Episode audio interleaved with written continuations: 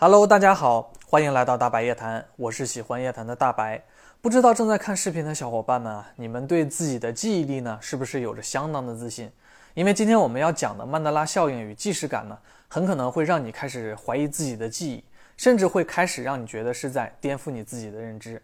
那么究竟这些是真实存在的记忆混乱，还是时空重置带来的影响？现在就让我们一起来聊一下。曼德拉效应呢，是指一些人对某个历史或者事件呢产生集体性记忆偏差的现象。起因是在二零一零年的时候啊，有一个名叫费安娜·布梅的美国超自然现象研究者提出的一个观点。据这个布梅说啊，在他记忆里呢，纳尔逊·曼德拉没有被释放，更没有当上南非的总统，而是在上个世纪八十年代呢就去世了。当时他的这种说法啊，得到了一些人的响应，有很多人也表示自己的记忆呢与他的记忆是相同的。于是大家就把这种集体性的对某些事情产生错误记忆的现象呢，取名叫做了曼德拉效应。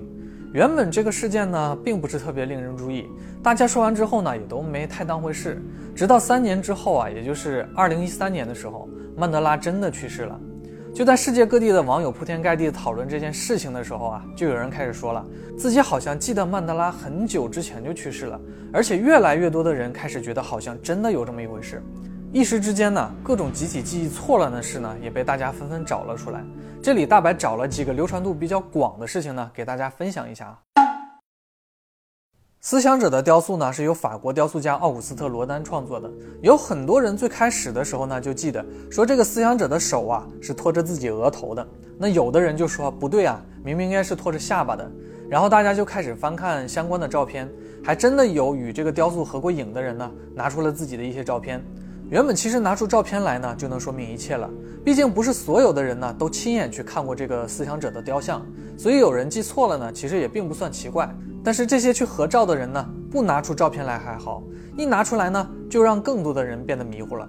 很多人就发现啊，自己合照的时候呢，照片上思想者的雕塑明明就是手托下巴的，但是一起合照的人呢，却都是手托着额头摆着 pose。这个思想者的雕塑呢，其实也被很多人用各种形式进行复刻了。但是即便是与复刻雕塑的合照呢，也有很多人的手是托着额头的，而非托着下巴，这就感觉啊，让人非常不能理解了。有些人呢，甚至就觉得自己的记忆呢开始变得有些混乱了，已经不敢确定记忆里的雕塑最开始是什么样子的了。曾经大白呢也问过一些人啊，关于思想者手的位置的这个问题啊，大多数人的记忆呢也都是和大白一样的，认为雕像的手呢是托着下巴的，但是也有少部分人的答案呢是托着额头的。大白在很早之前看过一部电影，里面有个桥段呢，就是有人在摆着与思想者雕像很类似的造型，但是摆的姿势不一样。大白印象中记得啊，里面的演员是用手托着额头的，因为场景比较有趣啊，所以印象很深刻。只是不知道拍这部电影的人呢，是对思想者的雕像的致敬，还是说只是单纯的巧合罢了。现在我们看到的大众车标呢，上面的 V 与下面的 W 都是分开的，但是在很多人的记忆里呢，V 与 W 是连起来的。中间并没有分隔的横线，而大众给出的历代的车标的变化呢，V 与 W 无一例外都是分开的。这里呢，大白回忆了一下，发现一件有趣的事，就是大白的记忆里呢，有横线和无横线的两种版本的车标呢都有见过。连接在一起的大众车标呢，印象是在一辆比较老款式的车上见到的。有一些网友呢，也不断的挖出了一些没有横线的车标版本。他们在老资料或者影视剧当中啊，也在不断寻找着蛛丝马迹。不过这其中呢，也不乏一些恶作剧啊，有人故意 P 掉了车标上面的横线。而且呢，这里与思想者雕塑不同的是啊，和思想者雕塑直接相关的图片或者影像资料呢，都没有思想者手托额头的版本。有怀疑者就认为说啊，如果曼德拉效应是一种时空重置的作用，那么尽管人们的记忆会出现混乱或者偏差，但是实际上看到的结果呢，应该只有一种。像大众车标这种可以找到不同版本的影像记载的情况呢，更多的应该是倾向于人们的记忆错误，而非真正的曼德拉效应。这个说法大白是在网上看到的，有人就问了，说真假的真字和直接的直字里面究竟有几横？当时大白就脱口而出啊，说这里面是两横。但是看到结果是三横的时候呢，大白觉得也有些懵。当时大白就拿出纸笔啊，开始随意的写了起来。结果不管怎么写，写的都是两横。如果强行写三横的话啊，总有一种违和的感觉。大白就觉得有点奇怪了，于是就翻出了自己几年前的一些笔记，结果里面无一例外的，但凡写的是“真”和“直”这两个字呢，似乎也都是写的两个横，这就有点尴尬了。为了证明自己是认认真真读过书的，所以大白决定呢去问身边的人。看他们的记忆当中啊，对这两个字的记忆是如何的？当然啊，大白使用的提问方式呢，也没有给出具体的选择答案。原因是大白认为呢，如果真的是记忆产生了偏差，那说不定呢还会有其他不同的答案。结果呢，意料之中的是啊，虽然也有人说是两横或者三横，但是却没有人说出别的答案。至少大白问的人当中啊，没有人说是一横或者四横的。后来大白就想了一下。说会不会是因为我们现代人接触电脑和手机比较多，平时写字的情况就变少了？当真正写字的时候呢，偶尔可能就会出现提笔忘字或者记忆错误的情况。所以大白问过一些上了年纪的人啊，他们对于这件事呢就十分肯定，准确的说是两个字里面都是三横的，而说两横的人呢，大多是一些和大白一样的年轻人。嗯嗯，没错，年轻人。而且这里有一个比较常见也比较有趣的事啊，就是即便我们会忘记怎么写一个字，但是当你看到这个字的时候呢，你肯定是认识的。但是反过来啊，如果人长期不进行阅读的话，那么也一定会忘记对应语言当中的字该怎么写。所以这样说起来呢，也能证明阅读和书写呢其实是两种不同的技能。那么回到曼德拉效应上啊，这些我们遇到的记忆偏差究竟是大脑产生的错误记忆呢，还是真正发生了所谓的时空重置呢？有些支持曼德拉效应的人呢，有一种观点啊，就是说我们所在的世界呢是众多平行世界或者叫平行宇宙中的其中一个。这些平行世界呢原本不会互相干扰，但是人的潜意识呢很可能会穿梭在不同的平行世界之中，留下许多信息。这些信息留存在潜意识当中，其实很难被人察觉到。但是，一旦这些信息被激活了，变成记忆呢，就很可能会让人回忆起一些本不该存在于这个宇宙的事情。还有的人呢，把曼德拉效应归咎于欧洲核子研究组织呢所使用的大强子对撞机。他们认为啊，在实验过程中，大强子对撞机中产生的各种粒子呢，对时空产生了影响，导致了时空的紊乱。更是有甚者呢，认为是有人进行时间旅行之后呢，不小心或者故意修改了历史，导致了时间线产生了变化。不过，在大白的理解当中呢，如果真的是有人回到了过去，改变了已经发生的事。那除了这个改变过去的人呢？其他人应该都无法察觉到这些变化。很多反对曼德拉效应的人就指出啊，曼德拉效应其实就是人的心理作用。大部分人的记忆会随着时间的推移呢，发生一些细小的偏差。而且在相似的记忆不断对比之下呢，人往往会记住新出现的事物，而逐渐淡忘相对来说比较旧的事物。而且当人们的记忆产生模糊的时候呢，得到来自于外界的信息与暗示。往往就会认为刚刚获得的信息呢是自己深信不疑、了解已久的。就比如说啊，当一个人发现自己丢东西的时候呢，假如他看到一个与他自己丢失的东西十分相似的东西，那这个人就很可能会认为啊，眼前这个东西就是自己丢失的。以往对这个东西的所有的细节呢，也会变得重叠到眼前的这个东西上。其实这就是一种大脑在认知的过程中呢，寻求合理性，不断的使认知合理化的结果。可能听到这里的小伙伴就会问了。说，如果记忆出了错，那么上面提到的有人与思想者雕塑合影中啊，姿势是不同的。还有就是大动车的车标不同的版本照片，这些呢又该如何解释呢？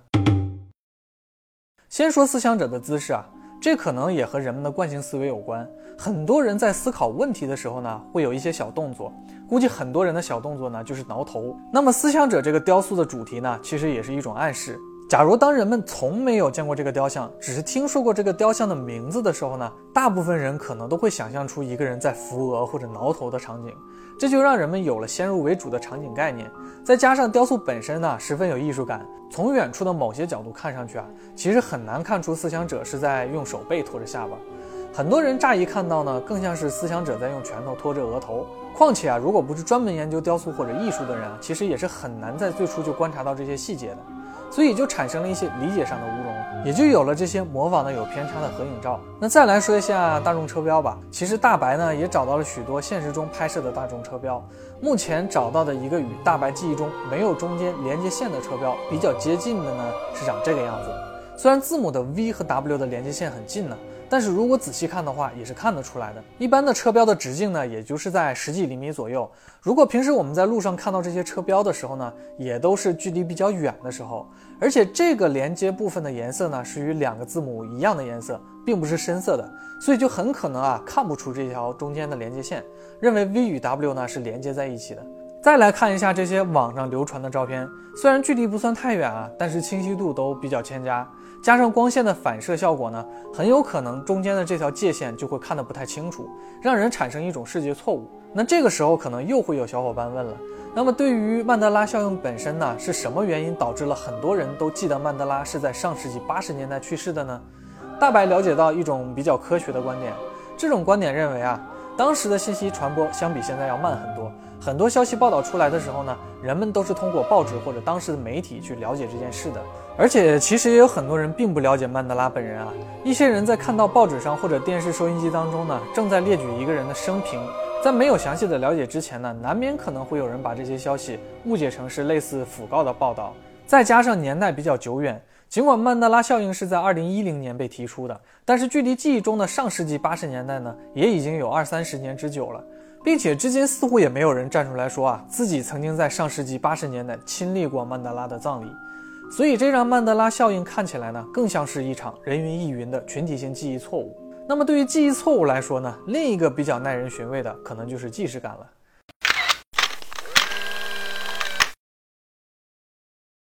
既视感呢，它来自于法语中的 déjà vu，也被人戏称啊“逮下户”。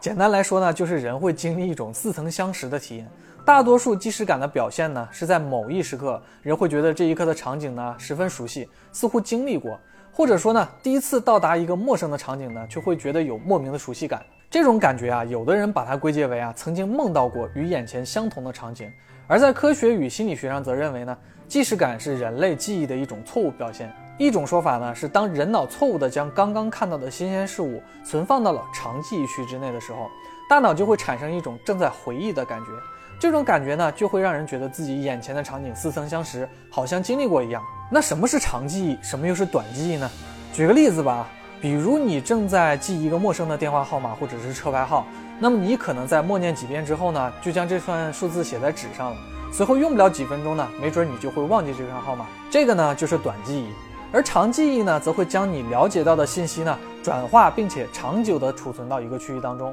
等到需要用的时候呢，再从这个区域内提取出来。当长短记忆的衔接与提取产生错误的时候呢，人就会感觉到不是第一次经历当前的事情，也就是既视感。虽然这种说法从科学的角度呢解释了既视感的起因，但是对于既视感引申出的另一个问题呢，似乎就有点解释不通了。很多人在经历了既视感的时候呢，会感觉到下一秒即将要发生的事情，就像是预知一样啊。比如说出了谈话对象下一句所要说出的话，或者是呢看到了别人做了一些与自己预知时看到的相同动作。这种预知呢，大多都是十分短暂的，通常就只有几秒钟的时间。有些人就认为啊，这种预知其实并不是真正的预知，只是人类对于外部环境的一种推测与判断。而发生这种预知的场景呢，一般也都是在熟悉的人或者地方出现的。换句话说啊，如果你比较了解一个人的行事风格或者思维个性的话，在你们聊天的时候呢，猜想到对方下一句要说什么，其实并不是十分困难的。